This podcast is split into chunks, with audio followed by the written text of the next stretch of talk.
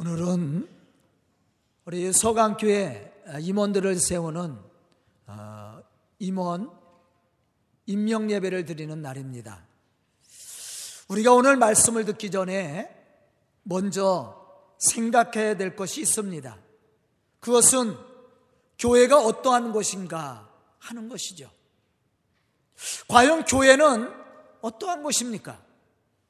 교회는 하나님의 부르심을 받은 성도들이 예수의 이름으로 모이고 또 말씀을 듣고 교제하며 그리스도의 사랑으로 섬겨주는 곳, 이곳이 교회입니다. 서로의 아픔을 나누고 서로의 약점을 보완해주고 서로의 부족함을 채워주는 곳, 바로 이것이 교회라고 할 수가 있습니다. 사도행전 2장에 보면 초대교회가 이러한 신앙의 모습으로 부흥하고 성장해 간 것을 우리가 볼 수가 있습니다. 사도행전 2장 42절에 보면 이렇게 말씀하고 있습니다. 그들이 사도의 가르침을 받아 서로 교제하며 떡을 떼며 오로지 기도하기를 힘쓰니라. 44절로부터 47절에 보면 또 이렇게 말씀하고 있습니다. 믿는 사람이 다 함께 있어 모든 물건을 서로 통용하고 또 재산과 소유를 팔아 각 사람의 필요를 따라 나눠주며 날마다 마음을 같이하여 성전에 모이기를 힘쓰며 집에서 떡을 떼며 기쁨과 순전한 마음으로 음식을 먹고 하나님을 찬미하며 또 온 백성에게 친송을 받으니 주께서 구원받는 사람들을 날마다 더하게 하시니라. 이것이 교회의 모습입니다. 초대교회는 예수의 이름으로 모이기에 힘썼습니다. 그들이 모여서 말씀을 듣고 들은 말씀을 가지고 서로 교제하며 기도했습니다. 뿐만 아니라 나가서 받은 바 은혜를 나눔으로 하나님의 거룩한 뜻을 이루어갔습니다. 서로의 약점을 보완하고 섬김으로 하나님의 거룩한 교회를 세워갔다라는 것이죠. 이게 교회의 모습이에요. 그런데 이러한 교회에 문제가 생겼습니다. 서로 양보하고 섬김으로 그리스도의 사랑을 성취해 가야 될 교회가 서로 불신하고 다투게 되었다라는 것이죠. 본문 1절에 보면 우리는 이러한 사실을 발견할 수가 있습니다. 그때에 제자가 더 많아졌는데 헬라파 유대인들이 자기의 가부들이 매일의 구제에 빠짐으로 시브리파 사람들을 원망하니라. 여기서 그때가 가리키는 때가 언제입니까? 사도행전 5장 41절로부터 42절에서 말씀하고 있듯이 사도들이 복음을 전하는 것 때문에 핍박을 받으면서도 그것을 합당하게 여기고 날마다 성전에 있든지 집에 있든지 예수를 그리스도라고 가르치기와 전도하기를 힘쓸 때였습니다. 이때 많은 사람들이 회개하고 돌아왔고 또 말씀을 통해 위로와 용기를 많은 사람들이 얻게 되었습니다. 그리고 그들이 나가 복음을 전하는 일에 열심을 다해서 헌신하며 동참할 때 교회는 왕성하게 부흥해 갔어요. 이렇게 교회가 완벽하리만큼 헌신했던 이러한 교회가, 이렇게 성장했던 교회가 하찮은 구제품을 나누는 것 때문에 그러한 과정에 불평을 가진 사람들이 다툼을 일으키고 교회가 분열이 일어났다라는 거예요.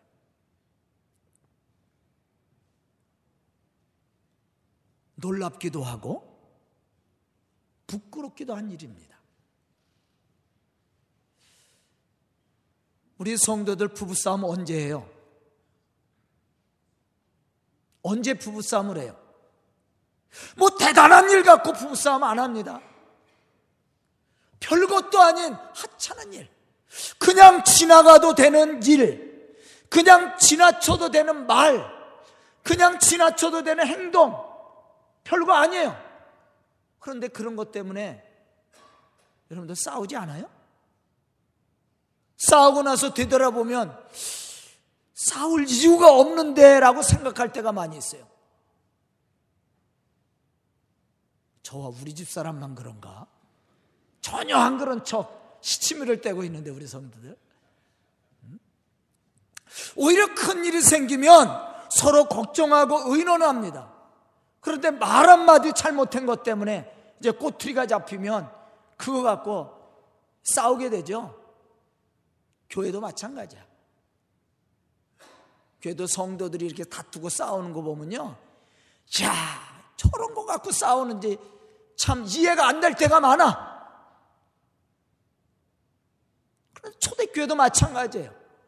그렇게 크게 부흥하고 놀라운 역사를 이루었던 교회가 분열이 일어나기 시작했어요. 별일도 아니야, 생각해보면. 물론 세상의 어떤 모임에나 불평하는 사람은 있게 마련입니다. 하지만 교회 안에 불평하는 사람이 생겼다라는 거예요. 사람과 믿음의 공동체로 하나가 되어서 서로 섬기고 축복해야 될 교회가 하찮은 것 때문에 불평과 원망이 생겼습니다. 참으로 실망스러운 일이야. 사실 교회는 예수님의 이름으로 죄를 용서받고 구원받은 신앙의 사람들이 모인 곳입니다. 그렇기 때문에 교회는 두껍게 기도해야 되고 힘껏 봉사해야 되고 사랑으로 섬겨야 되고 교제함으로 신앙 공동체를 이루어가야 돼요. 이게 교회입니다. 그런데 이러한 교회에서 하찮은 일 때문에 불평이 생겨났어요. 서로를 불신하며 원망하기 시작했습니다. 우리는 이러한 사실을 대하면서 우리가 가진 믿음의 한계를 느껴봅니다. 또 우리는 이러한 초대교회의 모습을 보면서 그들을 비판하기보다 그들 속에 우리의 모습이 있음을 발견해야 돼요.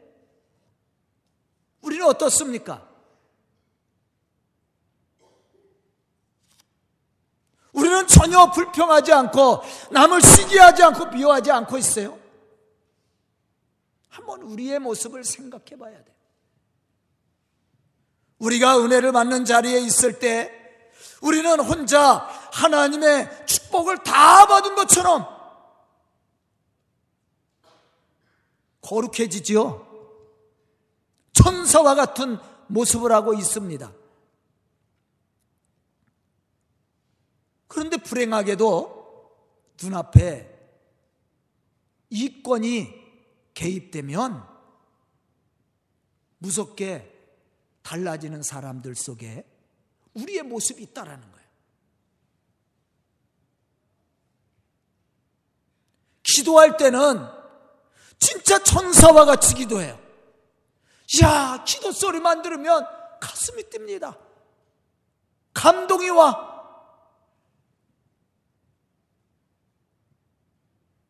사랑과 양보와 희생과 봉사를 외칩니다. 자, 바로 그렇게 하는 거야.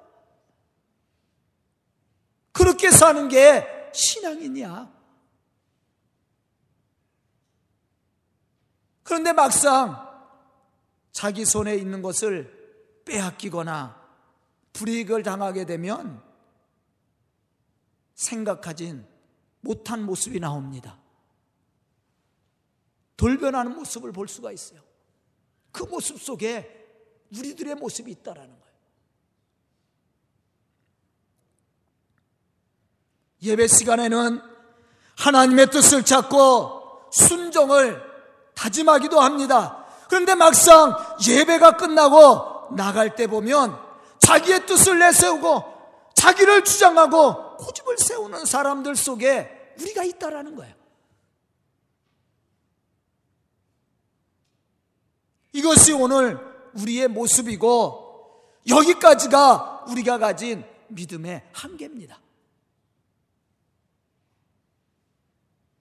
저는 오늘 말씀을 듣는 우리 성도들이 이러한 한계를 뛰어넘어서 교회를 교회되게 하고 하나님을 찬미하며 온 세상 사람들에게 친송을 받을 수 있는 그러한 믿음의 성도들과 우리 서강교회가 될 수 있기를 주의 이름으로 축복합니다.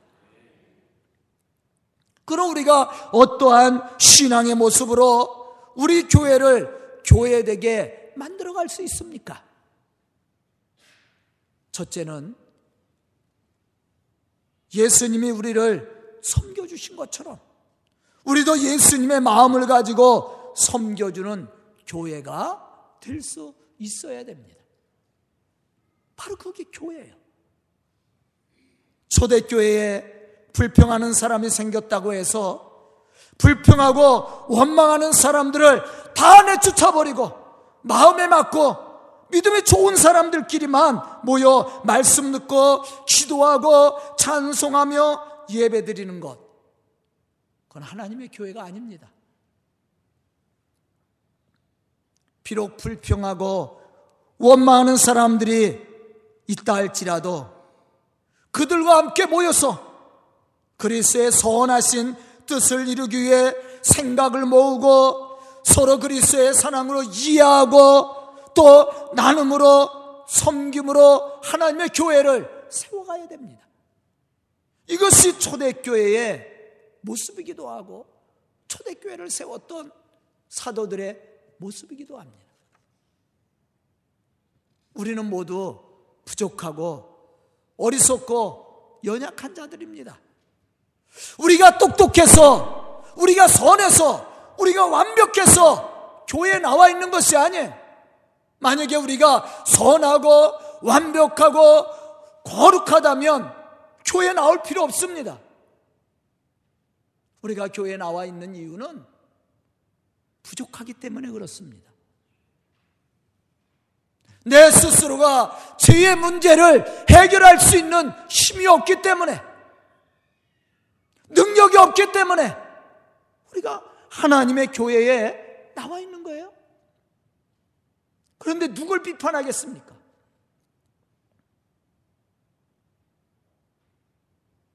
그러한 사람들이 모여 있는 곳이 교회예요. 그렇기 때문에 교회 안에는 믿음이 좋아 보이는 사람들만 모여 있는 것이 아니라 믿음이 없는 사람들도 올 수 있고 또 연약하고 부족한 사람들도 올 수 있고 또 죄를 많이 져서 죄에 얽매여 있는 사람들도 올 수가 있어요. 그러한 사람들을 끌어안고 함께 눈물을 흘리며 기도해주고 이해해주고 축복해주고 섬김으로 하나님의 사람으로 만들어가는 것, 이게 교회란 말이에요. 교회의 본질이야. 이러한 교회가 하나님의 교회를 세워가는 교회입니다. 제가 요즘 청양에 자주 내려가요. 일주일에 한 번은 내려갔다 옵니다. 그 장평교회를 짓고 있잖아요. 가서 우리 친구 목사님들이랑 노동을 합니다. 막노동이죠. 제가 얼마나 힘들었으면 입술이 다 터졌을까. 그러면서 우리 목사들이 생각하는 거예요. 야, 우리는 1년에 한 번 정도 하는데 이렇게 힘든데 우리 성도들 얼마나 힘드냐. 사실 목사들이 언제 노동을 해보겠어요? 일을 해보겠습니까?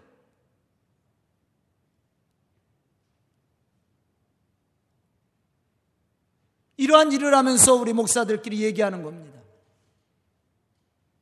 우리는 강단에 서서 성도들에게 헌신 안 한다고 뭐라고 하지만 사실은 우리 성도들 얼마나 힘드냐. 우리가 일해보니까 그걸 느끼잖아요. 아침 6시에 일어나서 해가 질 때까지 일합니다.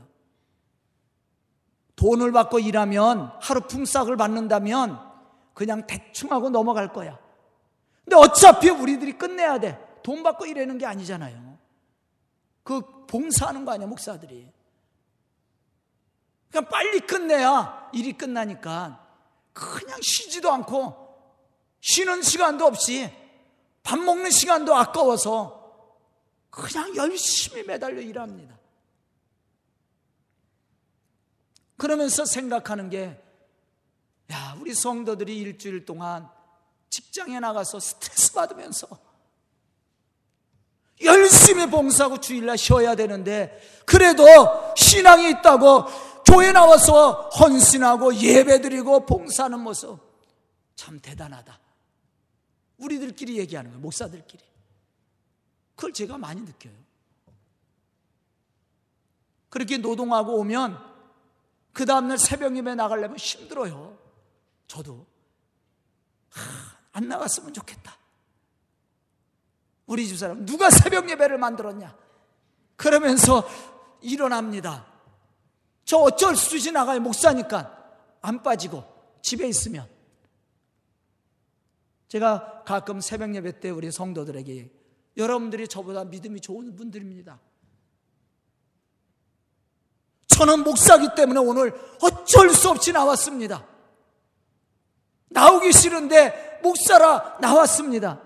근데 우리 성도들은 그렇지 않잖아. 그래도 열심히 새벽을 지키는 분들 보면, 야, 대단하다. 나보단 신앙이 좋다고 제가 이야기합니다. 목사도 일을 해보니까 그걸 느껴요. 우리 목사들끼리 그런 얘기를 나눕니다. 감사한 거야. 성도들을 향한 감사가 더 커지는 거야.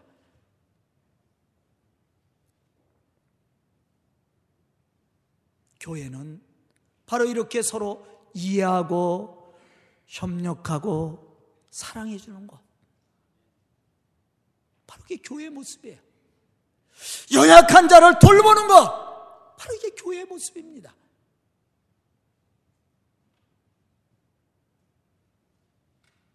교회는 사람을 가려서 뽑는 것이 아니에요. 부족하고 연약한 사람들을 품어서 하나님의 사람을 만들어내는 것, 이 교회입니다. 만약에 세상에 능력 있고 권력 있고 재능 있고 재물 있고 이런 사람들을 뽑는다면 저와 여러분들 뽑혔겠어요? 한번 되돌아보세요. 아마 저도 목사가 되지 못했을 겁니다. 그런데 하나님은 그러한 사람을 뽑지 않았어요. 제가 오늘 새벽에 누가복음 6장 12절로부터 16절에 있는 말씀을 전했습니다. 그 말씀이 어떤 내용이냐면, 예수님께서 제자들을 사도로 지명하는 내용이에요. 그런데 예수님께서 제자들을 선택할 때 세상에 능력 있고 권력 있고 재물 있고 지식 있는 사람들을 뽑았느냐? 그렇지 않아요. 아주 극히 평범한 사람들이야. 아마 세상 사람들이 대단하다고 얘기하지 않는 그 사람들, 어쩌면 바라보지도 않는 사람들, 그 사람들을 뽑았어요. 갈릴리 어부들입니다. 아주 총동매죠. 나사렛에서 무슨 선한 것이 날 수 있느냐, 나다나엘이 얘기했듯이 아주 그 당시에 갈릴리는요, 아주 외딴 시골 마을이야. 아주 작은 마을이요. 지금이야 관광지가 돼서 많은 사람들이 거기를 찾지만 예수님 당시는 그렇지 않았어요. 예수님의 제자들 중에 세리도 있습니다. 그 사회에서 완전히 고립된 사람들이야. 이러한 사람들을 예수님이 제자로 선택했습니다. 그리고 그들을 택하사 그들을 사용해서 하나님의 복음의 역사를 이루셨다라는 거예요. 교회는 사람을 골라서 내 편을 만들고 좋은 사람들끼리 모여서 교제하고 만나는 것이 아니라 모든 사람들을 품기 위해서 서로 양보하고 조금씩 서로 기다려주고 서로의 생각을 이해해줌으로써 함께 성장하고 함께 축복을 갖고 함께 그리스도 안에서 누림으로 하나님의 거룩한 역사를 이루는 것이 교회예요. 그러기 위해서는 먼저 믿는 사람들이 자기를 희생하며 그리스도의 사랑을 가지고 섬겨줄 수 있어야 됩니다. 바로 이러한 교회가 교회를 교회되게 하는 교회죠. 저는 우리 서강교회가 이러한 교회로 성장, 부흥할 수 있기를 축복합니다.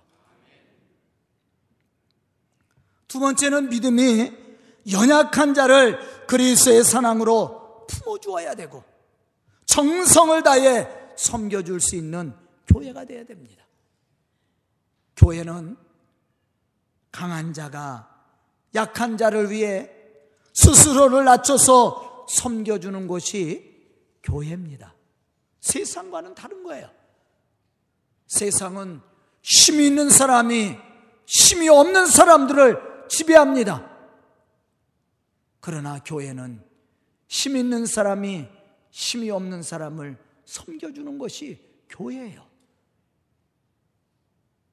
다시 말하면 먼저 믿은 사람이 그리고 더 많이 알고 더 많이 기도하는 사람들이 교만하여 그렇지 못한 사람들을 비방하고 또한 비판하기보다 격려하고 위로함으로써 용기를 주고 더 잘할 수 있도록 기도해주고 축복해주는 것, 이게 교회의 모습이라는 거예요.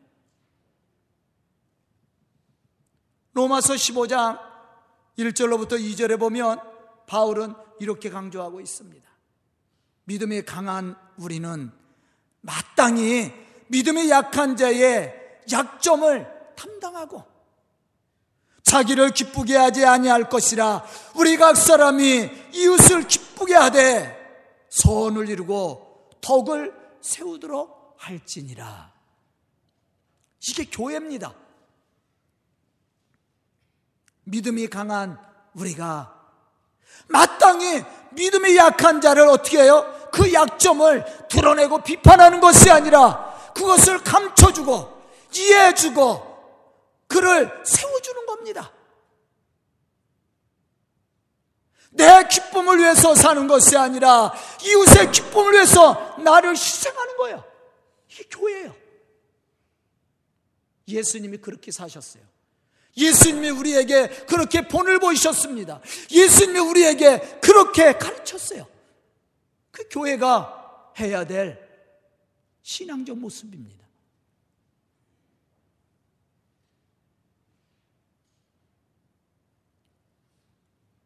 우리 목사님들이 장평교회를 건축하면서 그런 얘기를 해요. 야, 우리가 이거 안 해도 괜찮지 않냐? 사실 안 해도 괜찮아요. 제가 장평교회 가서 교회 짓지 않는다고 그래서 우리 성도들이 저에게 뭐라고 그래요?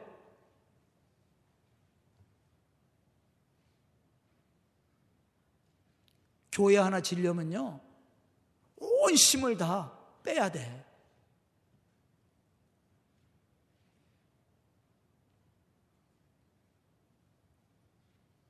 또 다른 사람들에게 좀 후원 좀 해달라고 좀 아부도 제가 해요. 그거 안 해도 돼요. 그거 안 해도 우리 성도들이 저를 많이 섬겨주잖아요. 그거 안 해도 사는데 아무 문제 없습니다.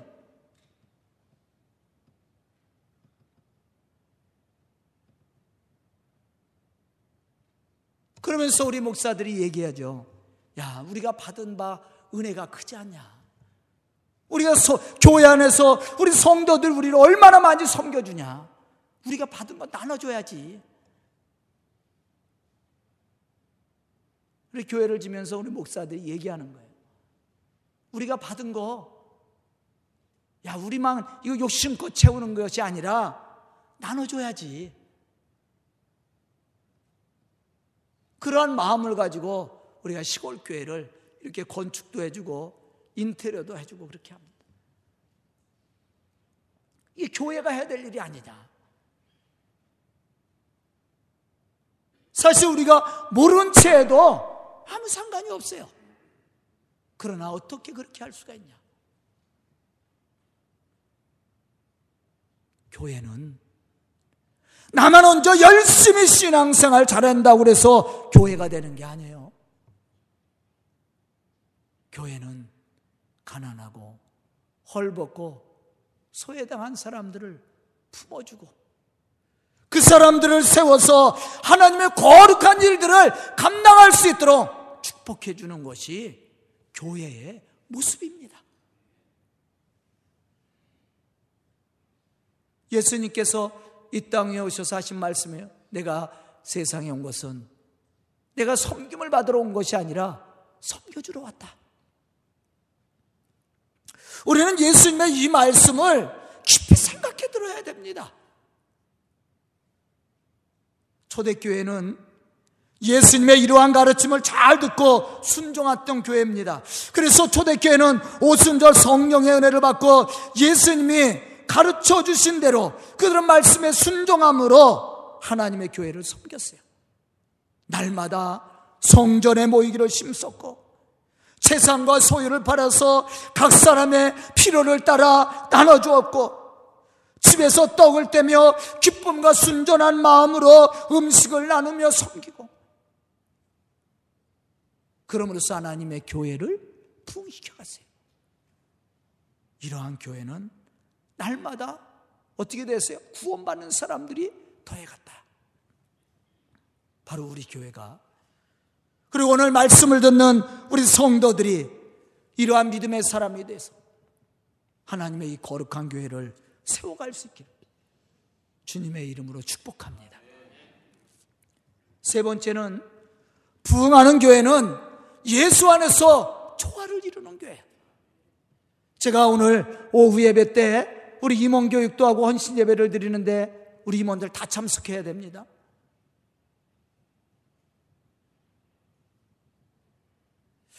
어떤 제목을 가지고 말씀을 전할까? 어떤 제목을 가지고 우리 성도들에게 교육을 할까? 고심하다가 제목을 정했어요. 하나님과 교감을 이루는 사람. 제목은 멋있죠? 하나님과 교감을 이루는 사람이 될 수 있다면 좋은 일꾼이 되겠구나. 조화를 이루는 사람. 말씀을 전하는 자와 교회를 세워준 일꾼들이 서로 조화를 이루어서 예수 안에서 하나가 될 수 있다면 그보다 더 좋은 교회가 어디 있겠는가?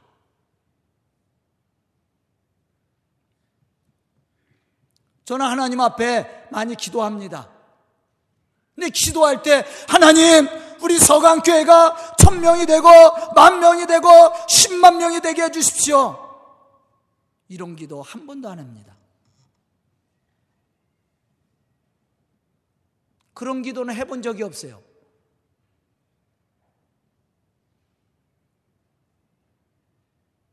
그러나 이런 기도는 합니다.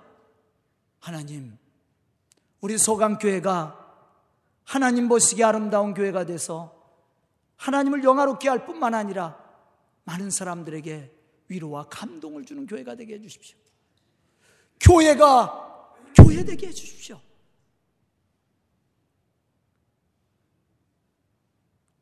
저는 그런 교회가 되면 그것으로 만족합니다.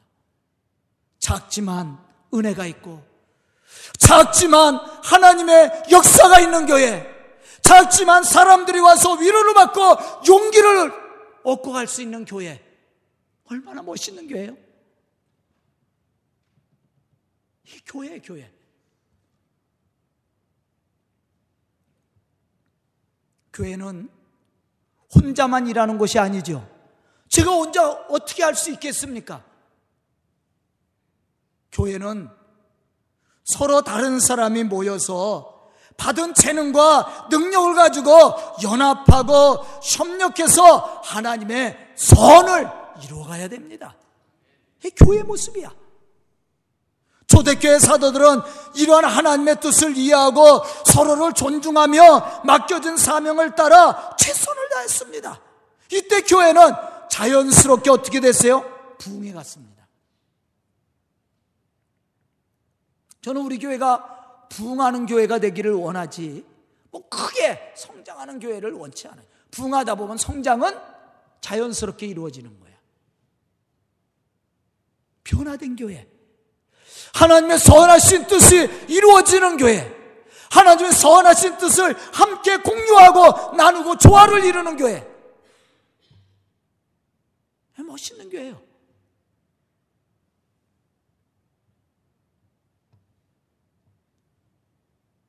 본문 2절로부터 4절에 보면 사도들이 모여 무엇을 했는지 우리는 알 수가 있습니다. 12사도가 모든 제자를 불러 이르되 우리가 하나님의 말씀을 제쳐놓고 접대를 일삼는 것이 마땅하지 아니하니 형제들아 너희 가운데서 성령과 지혜가 충만하여 칭찬받는 사람 7을 택하라. 우리가 이 일을 그들에게 맡기고 우리는 오로지 기도하는 일과 말씀 사역에 힘쓰리라. 여기서 우리는 교회가 교회가 되기 위해 갖추어야 될 아주 중요한 한 가지 일을 발견할 수가 있습니다. 교회는 하나님의 말씀이 충만해야 되고 하나님의 말씀을 통해 왕성히 움직여야 된다라는 거예요. 이러한 교회가 부흥하는 교회로 세워질 수 있는 거예요. 더 나아가서는 말씀을 전하는 자와 듣고 헌신하는 성도들이 예수 안에서 서로 이해하고 협력함으로 맡겨진 재능과 능력을 따라 최선을 다해 헌신하는 교회. 다시 말하면 예수 안에서 조화를 이루는 교회. 이게 멋있는 교회예요. 초대교회는 성령과 지혜가 충만해서 사람들에게 칭찬받는 7사람을 택하여 직분을 주었습니다. 그리고 사도들은 교회의 관리를 새롭게 세운 7 집사에게 맡기고 오직 기도와 말씀 전하는 일에 천무했다고 그랬어요.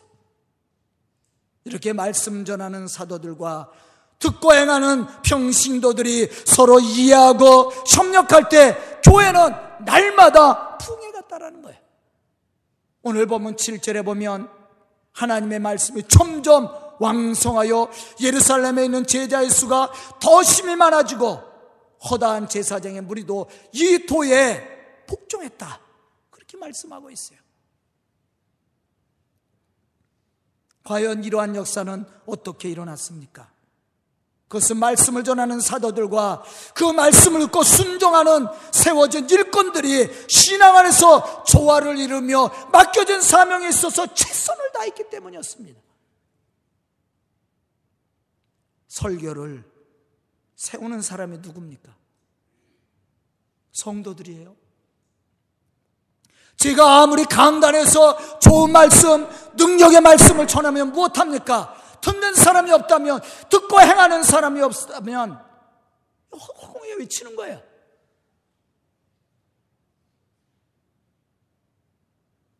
말씀을 세우는 것은 우리 성도들이야.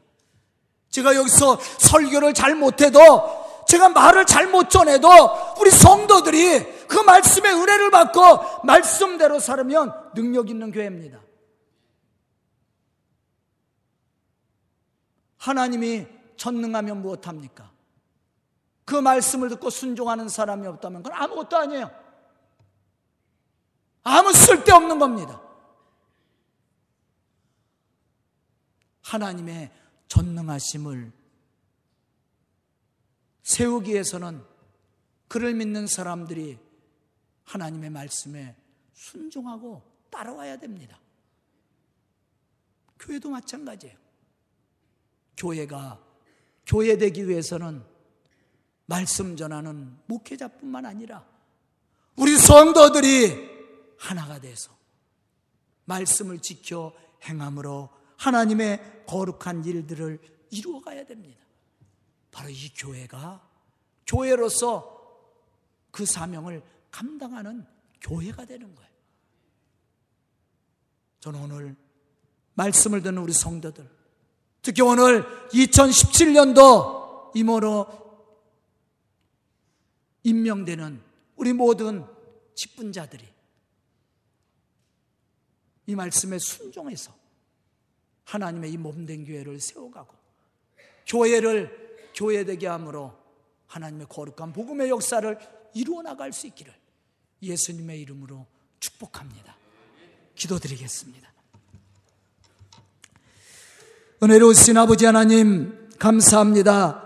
이렇게 귀한 시간을 주시고 말씀 듣게 하여 주시니 감사합니다. 이 시간 기도하며 말씀 들은 우리 성도들 믿음의 일꾼들이 되게 해주시고 참으로 하나님의 몸된 교회를 교회로서 세워가는데 부족함이 없도록 축복하여 주시옵소서. 우리 성도들을 통해 이 교회가 더욱 부흥케 하여 주시고 하나님의 놀라운 복음의 역사를 이루어 나갈 수 있도록 축복하여 주시옵소서. 예수님의 이름 받들어 축복하며 기도드리옵나이다. 아멘.